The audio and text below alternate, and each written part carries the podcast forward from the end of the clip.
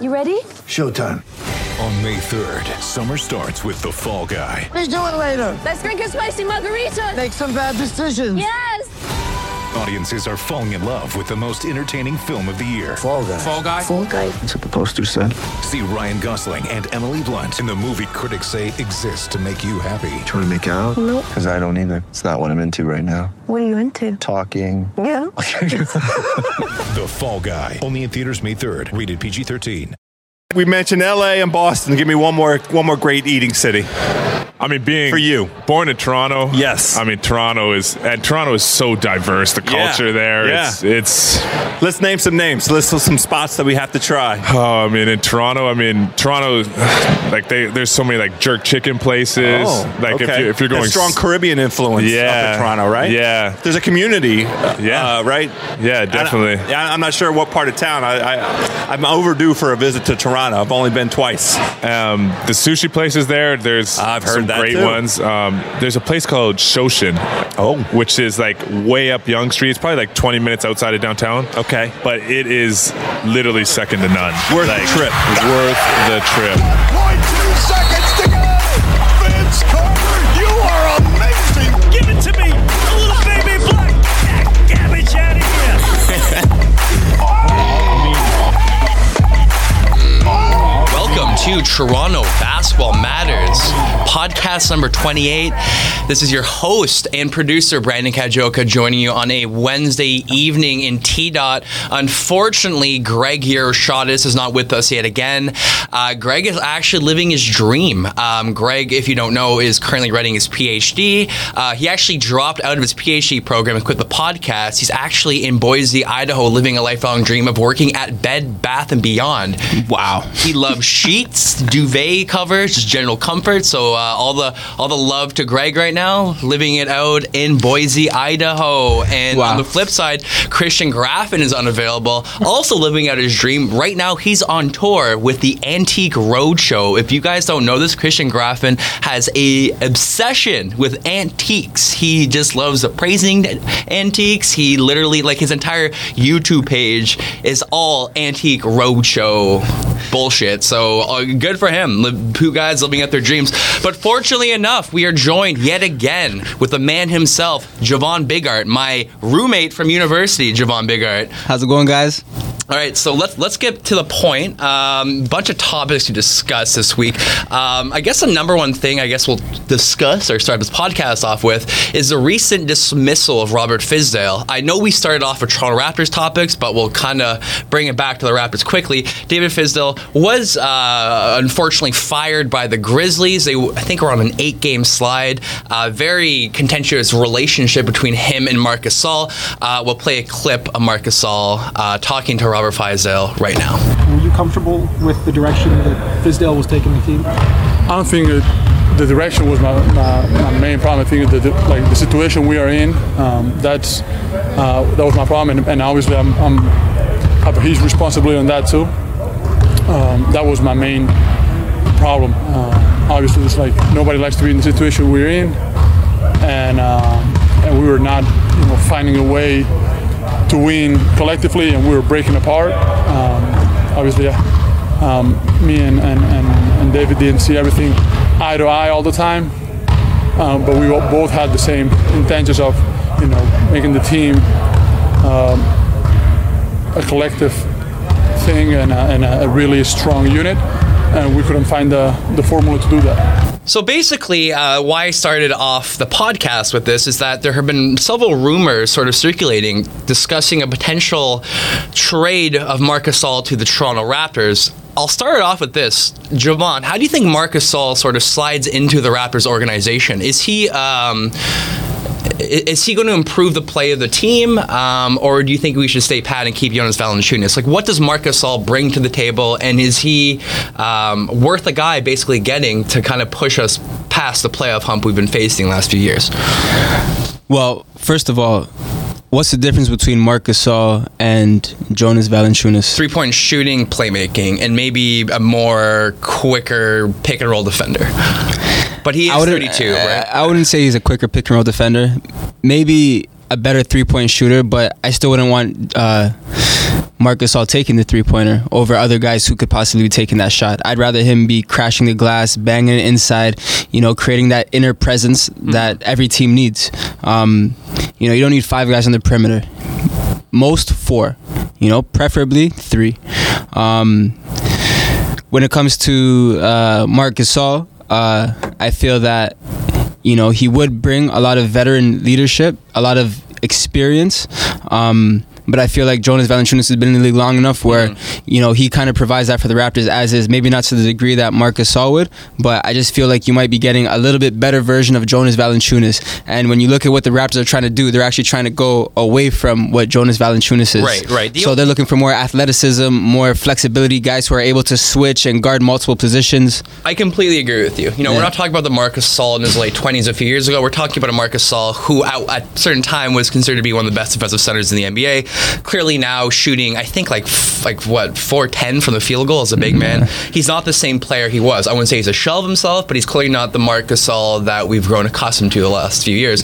The only thing I'll say about the inclusion of Marcus Gasol in the Raptors is what he bring what he brings to the table, separate from Jonas Valanciunas, is his playmaking ability in the low post. You know, especially kicking out to a three point shooter. You look at the way we've are, we're evolving our offense, clearly putting more of an emphasis on the outside shot, i.e., spacing the floor. Marcus Gasol is the perfect player to complement that sort of transition toward floor spacing. You know, not only can he shoot the three, he's a very competent low post playmaker, and that's what I want. Like that's that's the thing that appeals to me as a like as a potential guy coming to the Raptors. Yeah. Because listen, Jonas Valanciunas is a good center, but he's not even close when it comes to Marcus Gasol's playmaking ability. And I think what Marcus Gasol has is like veteran instinct. You know what I mean? Just knowing the court, having uh, a, a, maybe a good relationship with the people on his court, and just knowing how different people work. Keep in mind, he's going to a different team. It's not the Grizzlies, the team he's been with for almost a decade. Um, but I'm going to pitch a few trade scenarios. I was talking on the phone about this earlier, and I know you were very sort of uh, impish, I guess, on making a trade right now for Marcus Gasol. Um, I'm going to throw two trades at you because the issue of Marcus Gasol is that this year he's earning 22.6 million. Next year it goes up to 24.2, and in 2019, 2020 he is making 25 and a half million dollars. It was quite a chunk of change for a guy who's obviously declining. Um, so first one, okay, Jonas Valanciunas, um, Nogueira, who is on his last year's contract. I think he has like a 5.5 million dollar player option next year, which he most likely will opt out of, um, as well as Fred VanVleet and a heavily protected first round pick for Marcus Gasol and Wade Baldwin. Yay or nay? Uh, So N- Jonas, Nogueira, Fred VanVleet, a top 20 protected first for Marcus Gasol, and a bench depth guy in Wade Baldwin. And how do the salaries? Uh, So basically, how I've sort of made these trades is that they both sort of evened out. The inclusion of Nogueira's five million dollar contract plus Jonas at 16, 21. Um, you know, we're also talking about Fred VanVleet and a first round pick as like kind of an extra kicker. Sorry about that. My mom is calling me during a podcast. It's horrible. Um, you know, when I'm thinking about trades for uh, Marc Gasol, my only issue is not getting rid of the future of the Raptors. And with that trade, you know, the future is pretty much still intact. Uh, I think- feel like the core guys are still with the Raptors, so I like that trade. Well, because we talked about it last week, you know, like the the, the guys like Norman, the Norman Powells, the Pascal Siakams, most especially the OG Anunobys of the world, of the Raptors, I guess. Those guys. Jakob Poeltl. I wouldn't Jakob Poeltl. I wouldn't sleep on him. say they're untouchable, but those are guys that like these are blue chip prospects. And the thing is with these guys is like you're seeing the potential now, and when I think about the ceiling for a lot of these guys, they're not even scratching the surface. Like the the ceiling is so high that you know you'd have to like. The way I view these guys is like their potential future starting lineup for the Raptors. So the second trade I propose is Serge Ibaka, Bruno Caboclo, and a top 15 protected pick for Marcus Gasol. Would it make sense to include Serge Ibaka in a trade to bring in Marcus Gasol and also have Jonas Valanciunas on the roster? as No, well? y- uh, Jonas Valanciunas has to be gone with that. So realistically, it has to be Jonas Valanciunas involved with the trade. Exactly. But you're also talking about salary cap restraints. Yeah. Um, we're also talking about having to include a guy like Nogueira. I don't think we can facilitate the trade. I don't think there's too many options a team has to make this trade happen. I'm not quite sure what Memphis is thinking, what they want in return. What do you think? What do you think Memphis is at right now when it comes to their return for Marcus? Well, and the thing is, if Memphis is going to take is going to give up Marcus Gasol, they're going to want young prospects, young talent, guys who could step in right away, mm-hmm. and not necessarily contribute to a winning culture, but contribute to a, a, a youth growth movement. Something that uh, Philadelphia has done over the past five or so years. Maybe not to that extent because they still got guys like Mike Conley.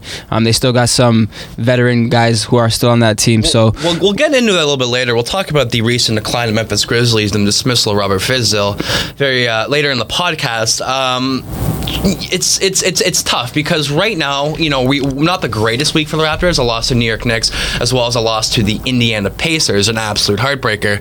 Um, but we're still afloat in the Eastern Conference. I still view us as one of the best, if not the best team in the Eastern Conference, even the inclusion of the Boston Celtics' recent play.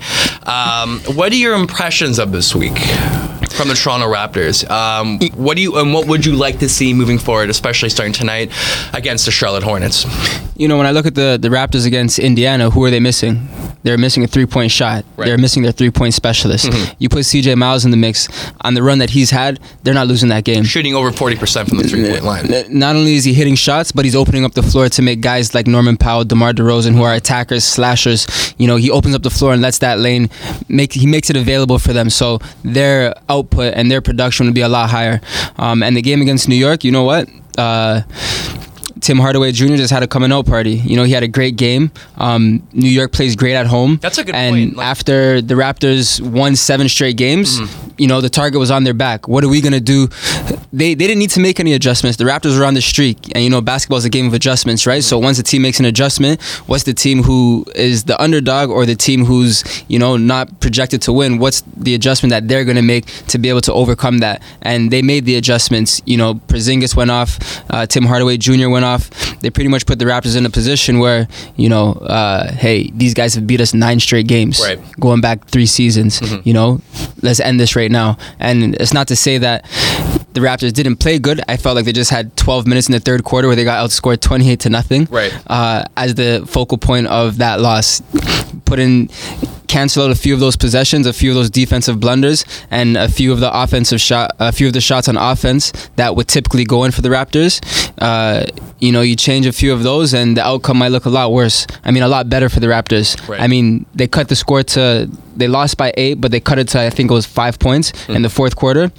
Like the Raptors, like there's things that you see at the Raptors are just like, damn, you know, that's uh, youth inexperience that led to that uh, bad possession, and these are things that are gonna come when you have a young team. Well, that's the thing. You need these sort of lessons. You need And you need these them. like sort of It's like critical. early season sort of hurdles to get over. For sure. Um, It's critical. You know, especially with such a young bench unit. Exactly. You know, you're, you're seeing teams right now like Washington and, and Minnesota are the teams that come to mind when they, they they have no secondary options off the bench. Yeah. You know, it's their starting five rotation, and, and beyond from that, they have next to nothing. I think the luxury the Raptors have is that we're developing uh, a great secondary unit um, and guys who can facilitate offense, create offense. Guys like Norman Powell, even OG Anunoby. For myself personally, when I like when we drafted him, I didn't even think for a second that OG would be this competent as an outside shooter. Coming into today, he's averaging just a shade over 40% from the three point line, averaging roughly three three points attempts per game. hey,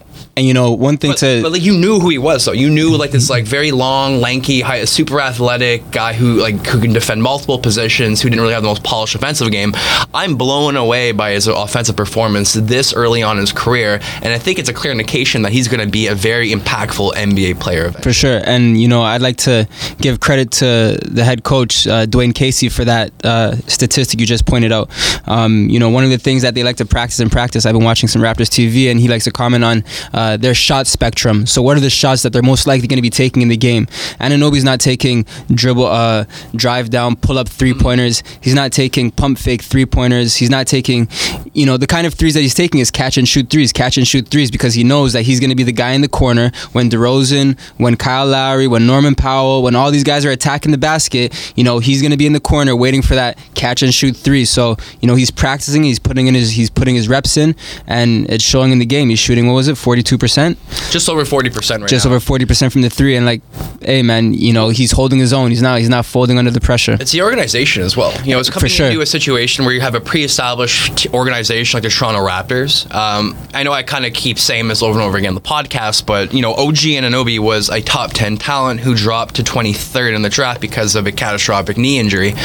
You know, you- you're seeing a guy like Jayson Tatum as well. You know, when you come into like an already pre-established culture where you have a mix of vets and rookies, and you can just kind of come in and do your thing. There's not that much pressure on your shoulders. For sure. It's the best scenario possible, and we're seeing with OG Anunoby this year. Yep. You know, uh, like, did you really think that he'd be a contributing rotation guy to start off his career for the Raptors? I felt like you know, like any of the Raptors' previous picks, he would have an opportunity, Mm-hmm. right? Siakam had the opportunity last year, and he took advantage of it early. Right. But then you started, you seen that you started to slip, you started to fade away, and then we traded for Ibaka, and then he got pushed to the D League, Right. Um, or the G League. I don't get that, but. Um, You know, he had his opportunity. Uh, he was coming off the bench. Norman Powell got injured. He stepped in, grabbed the horn by the grabbed the bull by the horns, and never turned away. Never turned around. You know, he, he's he's uh, he's doing what he got to do. And uh, a quick conversation about also the the other young guys coming off the bench. I want to talk to you about long term potential and ceiling. Um, the first name that comes to mind is Pascal Siakam, who's averaging eight points per game, four and a half rebounds in uh, just over 21 minutes played per game. Uh, is Pascal Siakam realistically a good sort of like bench option who can stretch the floor in a certain situation, or do you see him be an impactful starting five player in the NBA? Oh, for sure. Right now, he's playing his role. He's doing. One of the things that a lot of people are saying about Siakam is that he's the hardest running four in the league. Mm-hmm. I don't even know what a four is anymore, power forward, whatever it is. But nobody runs the floor harder than him. Well, Not only is he running well, back right? on offense to catch lobs and, and lead the fast break um, or finish the fast break, but he's also running back on defense and not letting easy layups go uncontested and, you know, making it harder for them, uh, easy lay- taking away the easy layup opportunity Mm-hmm. and, you know, possibly getting the defensive rebound and going back the other way. So, I mean, just the hard work, um, the uh, the energy and, you know, just that whole nature that he brings to the game, that's his value. Maybe And- not like like a like a player by player comparison, but maybe like value in comparison to be to a guy like like Taj Gibson, for example, previously the Chicago Bulls, now the Minnesota Timberwolves. Yeah. is that a fair a, a- assessment? Like a fringe top five guy, but a guy that every team sort of needs. Like a he'll be, be he'll be better than He'll be better Gibson. Than Taj Gibson. because I feel like you know the stuff that you can't teach is that energy, Hmm. that hard work, that and I'm not saying Taj Gibson doesn't have it. I just feel like Siakam coming from a soccer background, running all the time. You know, I just feel like he has that edge over pretty much anybody who's in his class right now. he doesn't have the skill set in terms of hitting the three, attacking the basket. It's not as refined, Right. but that comes with age, that comes with experience, that comes with practice, that comes with off seasons, more reps in the gym, and you know the things that you can't teach, he has, Hmm. and he exploits that, and that's what makes him successful right now. The things that he doesn't have, there's just reps in the gym, and he's gonna get it. That's interesting. Like I, I always remember this. Ben, I mean Bill Simmons, uh, sort of talking about the eye test, and what I mean by that is when he was watching Joel Embiid um, prior to the draft in an open workout, and the thing that blew him away, and the thing that like he made like invoked uh, a comparison to Hakeem Olajuwon is his ability to run the court. You know, his limbs are flying everywhere. It's one sort of uh, sort of like one leap. You It's like a know, fluid motion. Fluid motion, exactly. And I, I see that a lot out of Pascal Siakam. And going what you were mentioning earlier, you know, just having those like raw sort of tangibles, that like frame and that skill set already established allows you to develop other things a little bit quicker. Exactly, exactly, perfect. And then he passes the eye test with flying colors. That's for sure. Alrighty, going down to another name, your boy, the former eighth overall pick. Thank you, Andrea Bargnani uh, from the New York Knicks. Uh, Jakob Poeltl, averaging 6.3 points per game. My dog. Going with an additional four and a half rebounds, 20.4 player efficiency rating in just under 50 minutes played Uh, is there a plus minus over there? Uh, I'm not seeing the plus minus. I haven't pulled up the advanced metrics. I, I, I know he has a pretty pretty solid plus minus. My concern with Jakob Poeltl when he was drafted was that he, you you knew he was going to be an NBA caliber player. Yeah. You knew he would be a rotation guy no matter what situation he was in. My only problem with it was two things. A Jonas Valanciunas and Poeltl sort of redundant skill set wise to Jonas Valanciunas, and secondly, not drafting upside, having the luxury of being a playoff contender and being able to pick so high eighth overall, and settling for something someone whose you know uh, floor is really high but his ceiling is really low. If that makes sense, I still sort of believe that, but I'm also kind of growing a love for Jakob Poeltl a bit. I think Jakob Poeltl, i- in in my opinion, is the perfect complementary guy to have off off your bench, like a competent center that can play 20 minutes, 25 minutes per game, and you don't really lose too much on both sides of the court. Oh, for sure, exactly. Everything you just stated.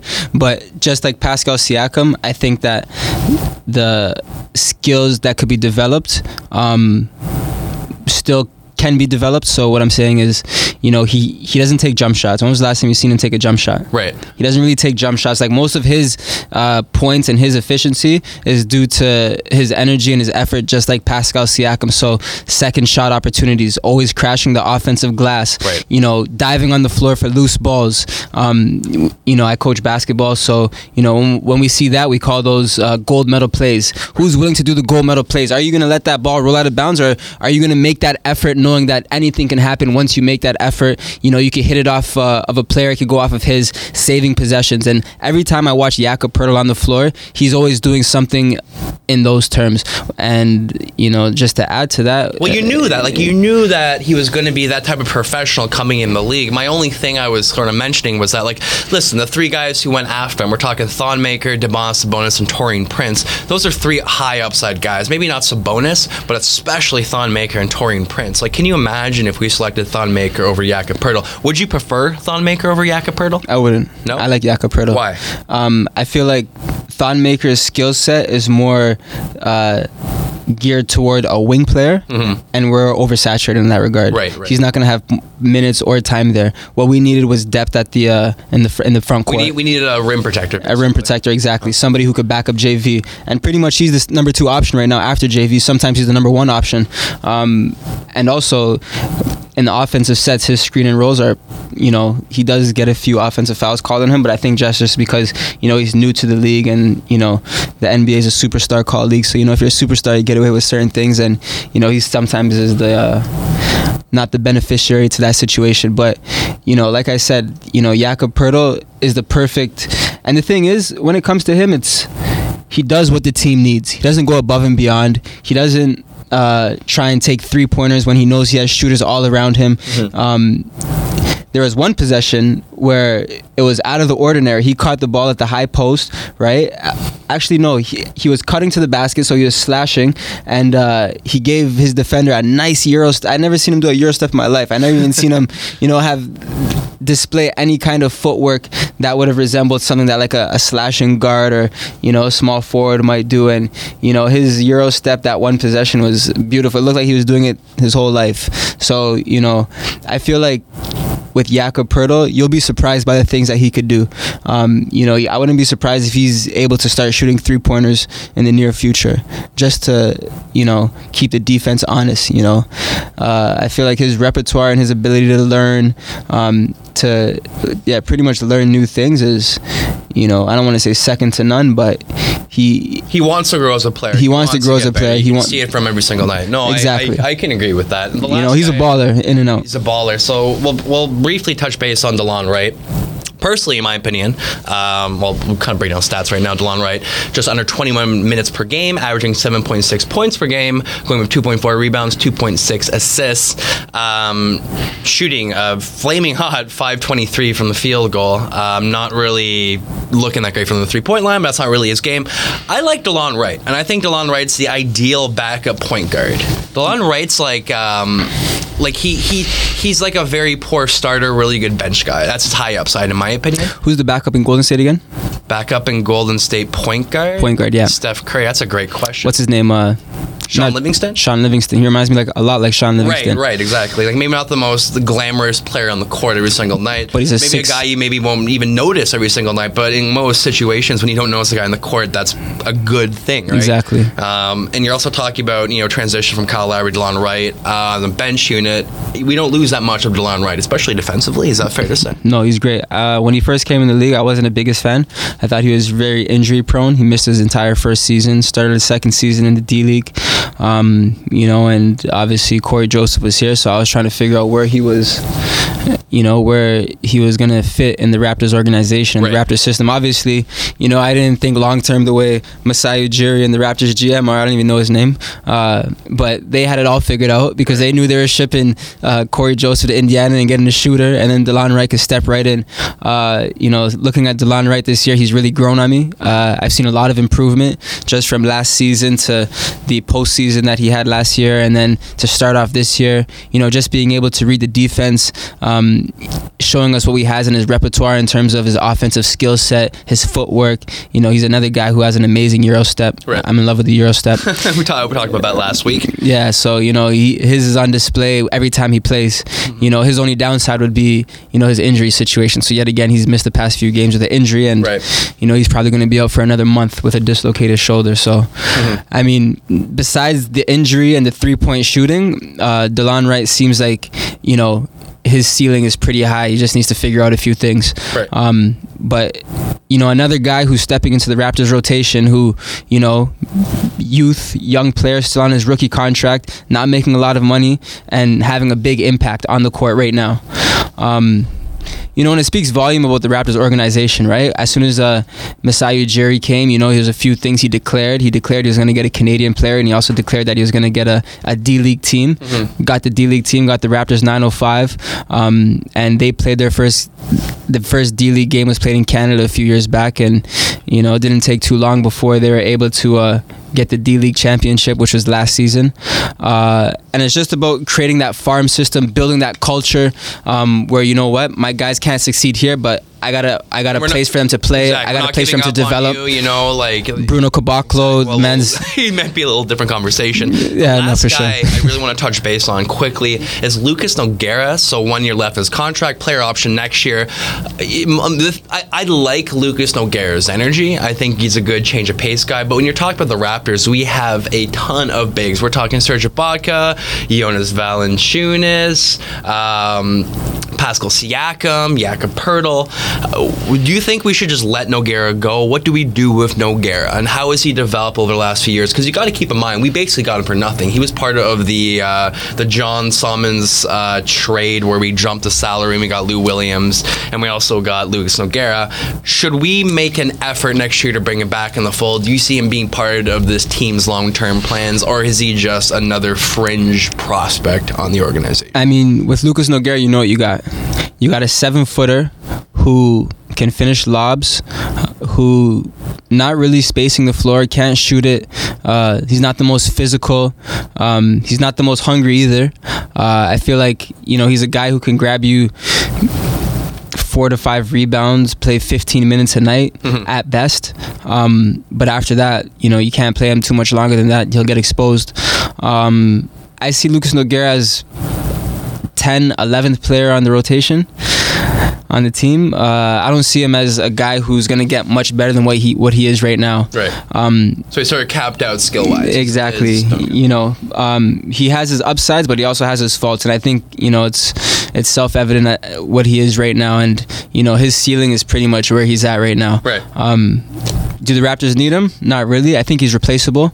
Um, should I think, they? I think he's an NBA caliber player. Oh, no, for sure, for 100%. sure. I just think what we mentioned before was that he, he, he he's fifth. He's a fifth option as a big. Like you mentioned, he's 11th guy off the bench. exactly. And, and bringing a guy like that back, And he's fold- depth. He's depth. depth. Like like bringing him back even for like seven eight million dollars, it makes absolutely no sense. No, none we whatsoever. can both agree that we value Poeltl and Pascal Siakam a little bit higher. Moving on to the podcast, uh, we're not going to do the six this week because unfortunately Greg and Graf are not here, but we do have a couple NBA stories our issues we guess we want to get to right now. We'll start it off with the Memphis Grizzlies and the recent dismissal of Robert Fizdale. The team is on an eight-game slide right now. Um, currently, they're sitting. Um, oh my goodness! I just closed my tab. Give me one second, folks. I'm going to pull up the standings because I am a complete jackass who's unprepared today. I'm just joking. Um, so Memphis Grizzlies right now are currently sitting in 12th in the Western Conference at 7 and 12, eight game side like I mentioned before, and uh, we're- we also mentioned the potential Marcus Gasol trade rumors. The Memphis Grizzlies were one of my more favorite organizations, especially within the last few years. One of the grittiest, toughest, toughest fucking teams in the NBA. Yeah. You know the Zach. They're always my uh, favorite Marcus team. Saul front court. You got the the grittiness of Tony Allen as a lockdown defender. Yep. Mike Conley, maybe one of the most underappreciated point guards in the NBA. A really sort of, I wouldn't say a, a super athletic, dynamic roster, but a team that wants to win and a team that's composed of tough, gritty players. blue collar players. Blue collar players players Unfortunately, nothing uh, can stay forever. I guess I don't know how I can frame that, but the Grizzlies are struggling. Uh, Rude, sorry, Zach Randolph is gone. Uh, signed the Sacramento Kings, I think, on a one-year, eight million dollar contract. The guy is not a starting caliber player anymore. Tony Allen's himself himself coming off the bench for New Orleans Pelicans right now. They handed that massive contract to Chandler Parsons, which is further hindering their ability to. Didn't they trade for him? Outside free agents. No, they signed him. He's making about twenty-two million dollars a season. The Grizzlies signed him. How long was that? that I think they signed him because to the start of last season. Who he, he had a massive injury. He missed entire last season, and he's Okay. playing limited minutes this year. Uh, so we're talking about Conley making roughly thirty million dollars a year. We're talking about Marcus Gasol making just under twenty three million dollars a year. We're also talking about Chandler Parsons making twenty two million dollars a year. You know that is seventy five million dollars tied up to three players who, in my opinion, are great players. I wouldn't but even not say that. necessarily max cap, sort of like twenty million dollar. I would say Conley might be the exception. Gasol was a great player. Uh, Conley was a great player. Parsons was a was a above average player, but all of them right now, whether it's age, whether it's injury, uh, are not what they used to be. Well, because of their salary cap restraints, they were sort of forced against the wall when it comes to bringing in other talent. You know, and, and, and the complementary guys they brought in, with the exception of Tyreke Evans, who has looked absolutely incredible off the bench, averaging just over 20 points per game, playing in 32 minutes, and has developed a fucking three point shot in like year eight of his career. You got to. But beyond from that, like like look, look at this. Like Mario Chalmers is shooting like what 37 percent from the 37 percent from the field. They plucked Um, him out of.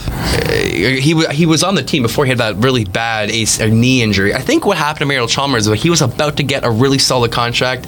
Um, when like everyone was over estimating how much the salary cap would go up, and he blew out his knee, and he just Ah. lost out on that lottery jackpot. You're also talking about Brandan NBA Wright, who's kind of NBA jackpots. looks sketchy a bit this year. Ben McLemore, former eighth overall pick on Sacramento from Kentucky, or from Kansas rather, has looked like complete dog shit in his career. Grizzlies thinking they could revitalize his career, bring him into the fold, has done next to nothing with his organization. What about our Canadian boy? How's he doing? Your Canadian boy. Uh, Dillon Brooks. Dillon Brooks. Dillon Brooks has looked really solid, um, but if Dillon Brooks is your most is your best option coming off the bench, your team is absolutely fucked. And also, we're talking about Mr. Twenty Three Million Dollars a year Chandler Parsons, um, who's playing in extremely limited minutes, who's a shell of his former self. What do you do to remedy the ship? Is there is, it- like do you do you just have trade Gasol? Do you trade Conley? Do you try to find a trade partner with Parsons? Do you bottom out? Do you empty the shelf, or do you uh, sit on the team for a bit? Wait till next season. Hopefully, you can find the ni- mm-hmm. nice complementary player through the draft to make this team a viable playoff contender in the Western Conference. Well, easier said than done, but what the Grizzlies have to do right now is find a way, find a new philosophy. However, it's done, win some games, put guys in positions to succeed, showcase their talents, let the rest of the league know, hey, these guys are still good. These guys still have a lot of value. Um, you know, whether it's this special thing that they do with Chandler, Par- Chandler Parsons hitting the three, Mike Conley running the offense, uh, Marcus Gasol being that inside distributor, the inside presence. Because structurally, like if you think of like a starting five in this team, like like like, like Gasol at center, Chandler Parsons at the four, Tyreke Evans, Mike Conley. I don't know who would fill. Even like let's say Ben McLemore. The face Um, of the like, organization. on They have paper, pieces. that team does sound kind of enticing. They have but in pieces. All actuality and If reality, the GM the team's not working Memphis together. Grizzlies, Yeah, so- unfortunately, David David Fizdale Fizdale fucking lost his job because of uh, this. Like, I love both Fizdale. I love aggressions, Fizdale's, but also create a culture of Yeah, coach. You know what I mean? Like I mean, it seems to me like school fuck advanced this metrics, stew like, of grind, bad like, temperament, reiteration, bad chemistry, of the team. right? Didn't just happen coach. overnight. it's been Um, going on for an that's ex- the biggest issue It's been festering for a while. It's an ongoing issue, and it's definitely something that can be addressed in the season. It should have been addressed before the season started. Um, upper management, the GM, ownership should have got both guy, both parties in a room, uh, and hashed out the differences. You know, laid a framework, a guideline of what the organization wanted to do, what the expectations were. You know, what they could do constructively moving forward. Right. Uh, and if there was a constructive means to that end, go for it. Yeah, but, but- if not, then deal with it in the offseason. But you're a coach. Like, what is a coach's responsibility to his players? You got to control the locker room. You got to ha- create a tone of respect. In No, the you have locker to. Room. And if Marcus Gasol, who is a primary leader and face of the organization, is disrespecting the coach, what does that say about the organization electing to fire Fizdale over, you know, punishing Marcus Gasol? Because I think like y- y- you can't let your players run amok like that, regardless of how long they're in the NBA. No, you can't. Right. It, it's detrimental to the culture of the team because now everybody's starting to question who's this Marcus Gasol guy who has more power than the Right. coach. Like, I'm, I'm, I'm uh, Tyreke Evans. I've only been there for this season, right? Or was he there for last season? well, he, you know, he signed a one-year, three million dollar. signed a one year, three million dollar contract. Like, I'm why would you stepping wanna in- come back? I'm stepping into this situation. I'm like, okay, so this is how the coach is getting treated. I'm having a, a phenomenal year. Mm-hmm. Uh, this is a contract year for myself, and I see that you know this guy Marcus Gasol, whether he's been with the team for however long he's been here, can just have this kind of power to the point where the coach is going to get fired That's a, for. that's a fantastic point because you look at the Cleveland Cavaliers, for example. You know, LeBron James sort of strong-handing his way to get what he wants by basically firing David, or sorry, Blatt, Yep. bringing his boy Tyronn Lue as a head coach, and subsequently that over time led to the departure of Kyrie Irving because he wanted to play basketball in a more sort of professional Manner, atmosphere, exactly. with a more with a better coach who's more about X's and O's than Billy and Joe's or whatever the phrase is. Uh, like a more more more of a culture conducive towards equality and not favoritism. Mm-hmm. When it comes to Tyronn Lue, who's his favorite guy? LeBron. You know, he's, he's he's one of the homies. You know, not to have any kind of you know Well, I whatever. Think, I think Tyronn Lue is the definition of a half cadaver as a head coach. The guy is just there. He stands there. Right, yeah. Like he does next to nothing. Like I don't even. I think he just like literally writing on the fucking board every single timeout, pass the ball to LeBron. I don't think he's, that's a, he's a he's a professional level coach. But going to Fizdale, like I love this guy. Like last year in the playoffs when he's pissed off about the referee calling and just how much he stuck up for his organization and just Marc Gasol to dismiss him like that. Like uh, Mark obviously knew that if he wanted his, if he wanted him gone, he would be fucking gone. yeah, yeah. And it just it, it infuriates me that we live in an era of sport where players can basically will their way toward getting a coach fired like that. And you know, it, it just speaks to the organization as well, right? You look at a team like the Spurs. Popovich can bench any superstar he wants to bench. Mm-hmm. He's benching Duncan if Duncan doesn't grab this rebound. He's getting in Duncan's face, right? And, but why do you think players want to play for a coach like Greg Popovich? Because he doesn't value individual talent. He values the system. He Right. values the, the actual game and the team over everybody else. Well, you can see without Kawhi Leonard on the team, right? The team is still afloat. The team is still dominant without. It's because he has the he has the system. the He has the system, and the players get plugged into the system. Mm-hmm. When Kawhi Leonard drops out, it's not like oh shit, now I got to do a, a completely brand new offense. Because Popovich was allowed to do that because R.C. Buford and the management of the San Antonio Spurs allowed him to create a culture like that where players weren't above coaches. Exactly. Memphis Grizzlies It's critical. firing Fizdale. It's clearly cr- painting the picture of a culture that the players hold a higher precedent than whoever is running the organization. And you have to always have respect for your coach, you know, clearly. and I feel like you know to get to the bottom of this, you actually got to dig a little bit deeper. Um, what value does Marc Gasol have to the organization beyond what he does on the court? So Marc Gasol played college, played high school basketball in Memphis. Yep. He was Mr. Basketball there. So, by brother of Powell when he was playing for the Grizzlies. Exactly. So when that happened, you know, he became a household name to a certain degree, you know, a fan favorite, Mm-hmm. so to say. Um, so if he's angry, it's like, oh, well, you know, we, don't want him to the be. hearts of all people in Memphis. You know what I mean? Not typically a basketball city. You know, them relocated from Vancouver to Memphis, and Marcus Gasol was like that sort of semi-homegrown talent. You know, Exactly, exactly. And on top of all of that, you know, he's the guy that they're going to be putting on the billboards. He's the guy that they're going to be putting on the ticket stubs. He's the face that, you know, they're going to be promoting in order to sell tickets, sell jerseys, get uh, ratings on television. It's not the coach, right? So as much as Marc Gasol is a player, he's also a, a, a marketing uh, point for them, uh, uh, a means to generate more wealth, more income. And I think I was listening to a story today where the Memphis Grizzlies, you know, not not the NBA uh, financial part, but like the Memphis Grizzlies financial part, like they, like them generating income from ticket sales, from whatever revenue streams that they have that don't involve the actual overall NBA uh, money, whatever scheme. Right. But they actually lost money last year. Right. So Well- they're in a position where they need to make money and I'm gonna touch base on one more thing for this. It'll be the last comment I'll have for this for the Grizzlies. Do you think the culture change from last season this season? I want to mean by culture change, the loss of uh, Zach Randolph and Tony Allen allowed this situation to happen. Do you think their vocal presence in the locker room was so important toward the identity of the organization that we're actually seeing the true Marcus Gasol now? You know what I mean? Like, No, like no, those for sure. guys were like they kept them in check. They provide a, a form of checks and balances because they're, you know, they weren't young guys. These guys have been around the block a few times.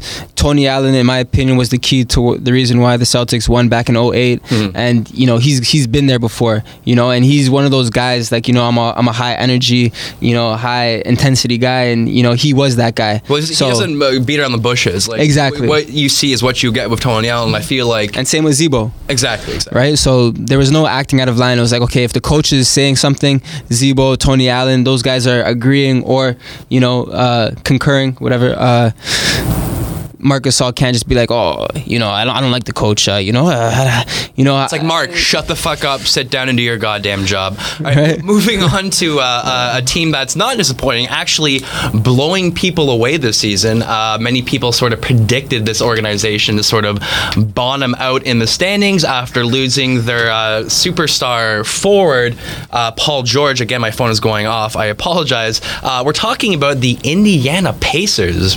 Javon, did you think the Indiana Pacers at this point in the season would be 12 and 9? on a seven and three within their last ten. Did you even see them as a playoff contender when the season started? I didn't really pay too much attention to them.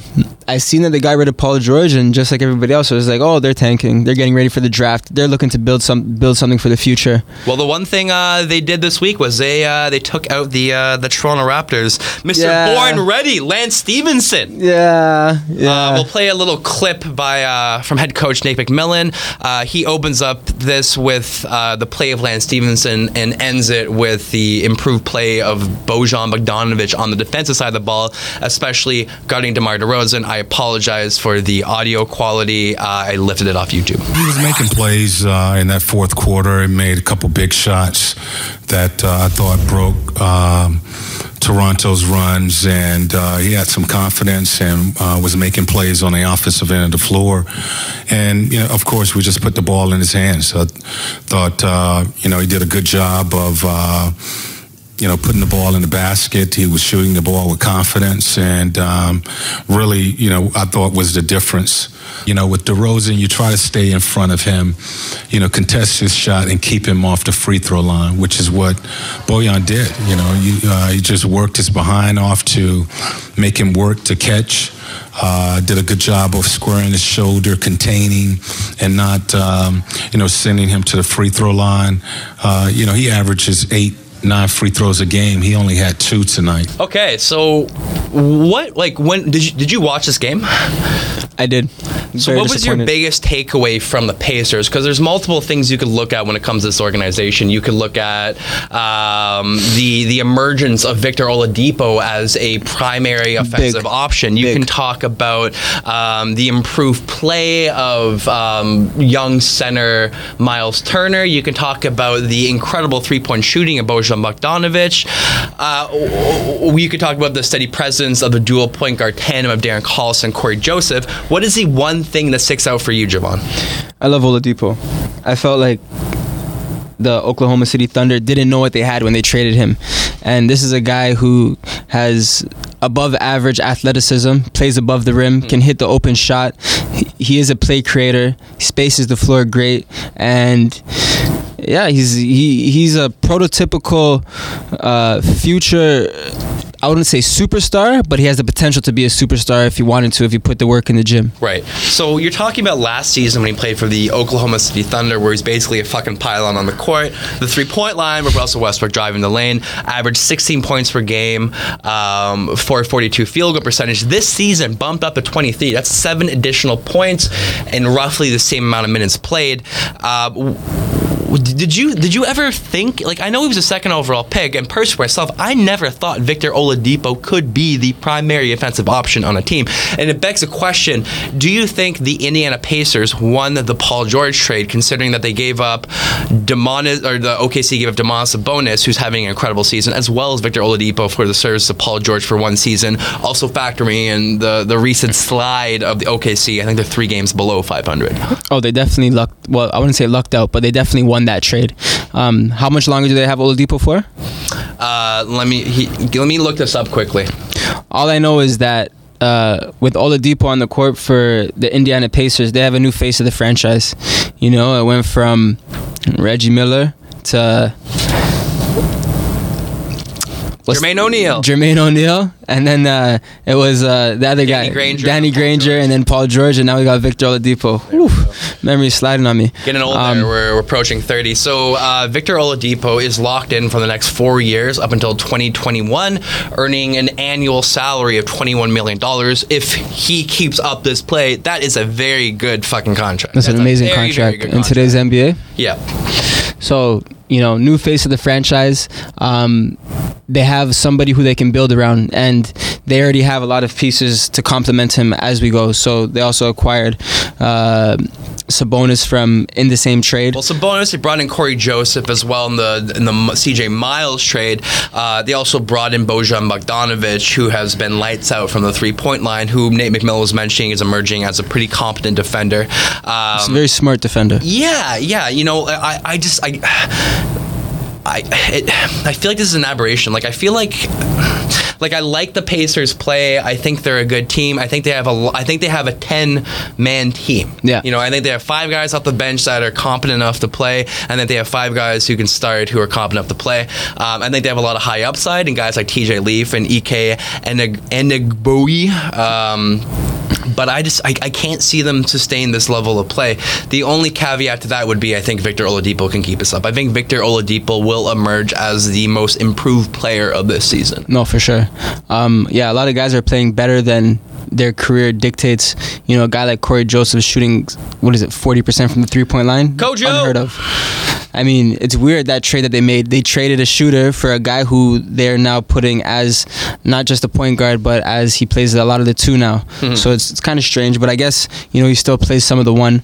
Well, he's a perfect complementary to Victor Oladipo. You know what I mean, because he doesn't even have the ball in his hands. He's great off the ball. He's a good defender. Yeah. Um, you He's a versatile uh, guard. Versatile, exactly, exactly. All right, so we're going to end guard. this podcast on a quick discussion. I think Javon want to talk about the recent play of NBA's new favorite hipster team, I guess I'll call them, the Philadelphia 76ers, who are currently in fifth place in the Eastern Conference, sitting at 11 and 8. Wow. All right, buddy. What do you want to talk about with the 76ers? What has blown you away this far? You know, there's so many things to get excited about with this team. Um, you know, obviously Ben Simmons is blowing everyone's expectations away this season. The Yeah, guy he- is a triple double threat every single night he walks on the court.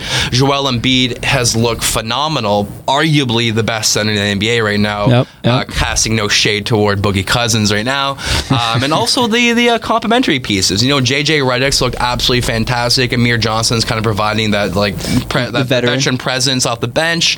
Um, Robert Covington has looked lights out. absolutely fantastic. Shooting the lights out, great way to put it. Um, but there's also a few cause for concern. Most importantly, the injury to Markelle Fultz. What is your takeaway from the Philadelphia 76ers this season, Javon? I mean, they're right in line with the rebuild. They bottomed out for a few You seasons. believe in the process. The pro- hey man, the process can be two years. The process can be six years, and they're on that six-year process. But it's looking great right now. Mm-hmm. You know, they've taken huge steps this year. Uh, what's his name? Ben Simmons is finally playing off the injured list. He's putting in work. Driving to the basket, doing everything that he needs to do. And you know, the one thing I like about him is he's not afraid to make mistakes. He's gonna do what he's gonna do. He's gonna drive to the basket and throw a no look pass, and it might not get through. It might be a turnover, and he'll try it three more times. It might mess up, but he's gonna make the adjustment or a adjustment that he thinks might be the adjustment every single trip down until he gets it right. Well, he's, he's- not afraid. He, he's not a three point shooter, and I don't think he'll necessarily be a very good three point shooter. But he's one of those few guys in the modern game, and I guess you could include Giannis Antetokounmpo conversation, who may not need a three point shoot. Maybe their athleticism or height and length is they're, they're so dynamic that they can just drive the lane or look for that open pass. Like they're so they're they're a Swiss Army knife basically. With I got a question for you. What? What's a better shot than a three point shot? um, I guess the getting a foul and one Nah, a layup. layup. Layup, easiest shot in the game. You can make five layups and you'll be 100%. You can take five threes and you might only be 20%. Or th- let's say six threes and 50%. So you make three, that's nine. I'm still up on you. What do you read Auerbach? Um, So hey, if your if your ability to drive to the basket and finish is greater than your ability to hit a three pointer, especially in under duress and being contested, you're good to go. Well, they've hit on like th- that's a great point, and they've also hit on so many like fringe guys that like even Dario Saric, who you know isn't playing the best basketball this season, shooting below forty percent, but like he has high upside. Like he is a starting caliber for in the NBA. The only thing I really want to talk about with the 76ers is just they're fucking like like like they're they they basically holding Jahlil Okafor for ransom. Like I feel absolutely horrible from this guy, and he's handled the situation the best possible way you can. He's been a professional through every step of this bullshit. No, Let sure. the man go. He's a third overall pick, and listen, I understand that he may not be the best center in the NBA when it comes to the modern game. He may not be the best rim protector. He may be a horrid defender, but there is a space for him to play in the NBA. He is not like a bust draft pick, in my opinion. Oh no, because when Mark he's touched the floor, he's been really good. Mark Titus, who is a writer for The Ringer, was mentioning on one of his podcasts that Jahlil Okafor had the best low post moves he has ever seen in college. Yeah, And, I don't doubt it. you know, Jahlil Okafor is a throwback, and you're talking about guys like Ben Simmons, Giannis, who can exist in the NBA because they're so dynamic, because they're so good at so many different things. Maybe that's not with Jahlil Okafor, but he's such a creative player in the low post. There has to be a somewhere for him. Like, what do you think would be a good fit for Jahlil Okafor? What team do you think he should go to? Do you think he'd be a good fit for the Raptors? I mean, you know, me, I, like, uh, I became a Sixers fan. I was a, always a Sixers fan with Iverson, but obviously with like their youth emergence and what they're doing right now, I'm a fan. And you know, I'd like to see him stay with the Sixers, provide a little bit of depth, a little bit of uh, uh, insurance in case anything were to happen to a guy like Joel Embiid, because you know he does have a history of some severe injuries, and you know to have depth at that position is absolutely even, but critical. they're not even giving him that option. Like Richaun Holmes is their backup center right now. Yeah. You know, he's playing over Jahlil Okafor. They've already decided that Jahlil Okafor is not part of their long-term plans. The guy has been in a DNP for weeks upon weeks. I, I, I just I, I get fucking so pissed off about the situation. Yeah. Because you're like you- you're, you're taking a kid's career away. yeah, yeah, yeah. You're taking a fucking kid's career. Is that fair for me to say? Like just by sitting him, benching him, like I know they want to get something in return. They already said that they're not going to opt into the fourth year of his contract. Just Wow. let the fucking kid go and play some goddamn basketball. Yeah, I don't yeah. want to see him wash up overseas because he couldn't really progress as a player because he wasn't learning from his mistakes on the court every single night. The guy hasn't been playing at all. Yeah. It's hindering his development. I Like, mean- it just sucks to see a guy like this, like a guy who is so highly touted coming in the draft, just completely losing the chance to even play on the court. So what are you saying? They should just buy out his contract and let him go wherever he wants? Yes. 100%. Give the guy the option to go to a contender or go to a team where he can actually get some fucking minutes as opposed to riding the pine for the last few seasons. Uh, they're definitely uh, doing him. A, they're doing him dirty right now. Um, what I can say is that you know he's had his issues off the court in previous seasons, and you know if I'm Philadelphia, I would hate for it to see me. Oh, here's your money and you're a free guy to go, and then he goes and signs with the Brooklyn Nets or he goes and signs with you know some team in the Atlantic Conference that they're going to play four times, and Mm-hmm. then he goes and just you know puts in work against them. They end up losing. They're biting the bullet on that one for sure. Right. So you know it's unfortunate, but I see what Philadelphia is doing in terms of protecting, you know, their interests. Mm-hmm. I mean, it might not be the biggest thing uh, in terms of letting Jahlil Okafor walk, but you know, they're definitely protecting their asses from something that might ha- that might not happen, but possibly could happen. Right, but So- like this, this, this isn't like uh you know, like a trading card. You know what I mean? This yeah. isn't like like a hedge fund. This is a real life human being who has worked his entire life off to make it as a professional basketball player. Uh, you're and saying- you have a greedy organization that's putting dollars above like like like players, like people. That- that- amen. that's what infuriates me. You know what it is? Like if it was high school basketball, college basketball for sure, but right now it's a business.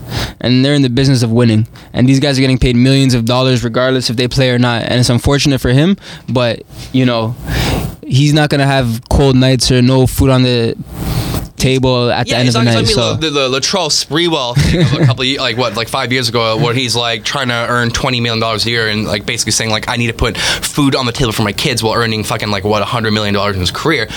I just I, I, I just don't like the fact that he just hasn't been even been even able to get an opportunity to, to show what he can do. No, for sure, and I completely agree because at the end of the day, it is just basketball, and you know you never want to hold somebody's dream away from them. So Exactly. All right, guys. Thank you very much for listening. Hopefully next week, Christian. Actually, next week, Christian and Greg will be back. Javon will be joining us throughout the rest of the regular season Oh, and yeah. playoffs. Um, we got to figure out when we're going to bring you back again, buddy. we got to do it. Thank you so much for coming in. Thanks for having me. All right, guys. Have a fantastic evening. And again, please check us out on iTunes. Subscribe to our podcast. Maybe give us a five star review. Who knows? All right, guys. Thank you very much for listening. Feed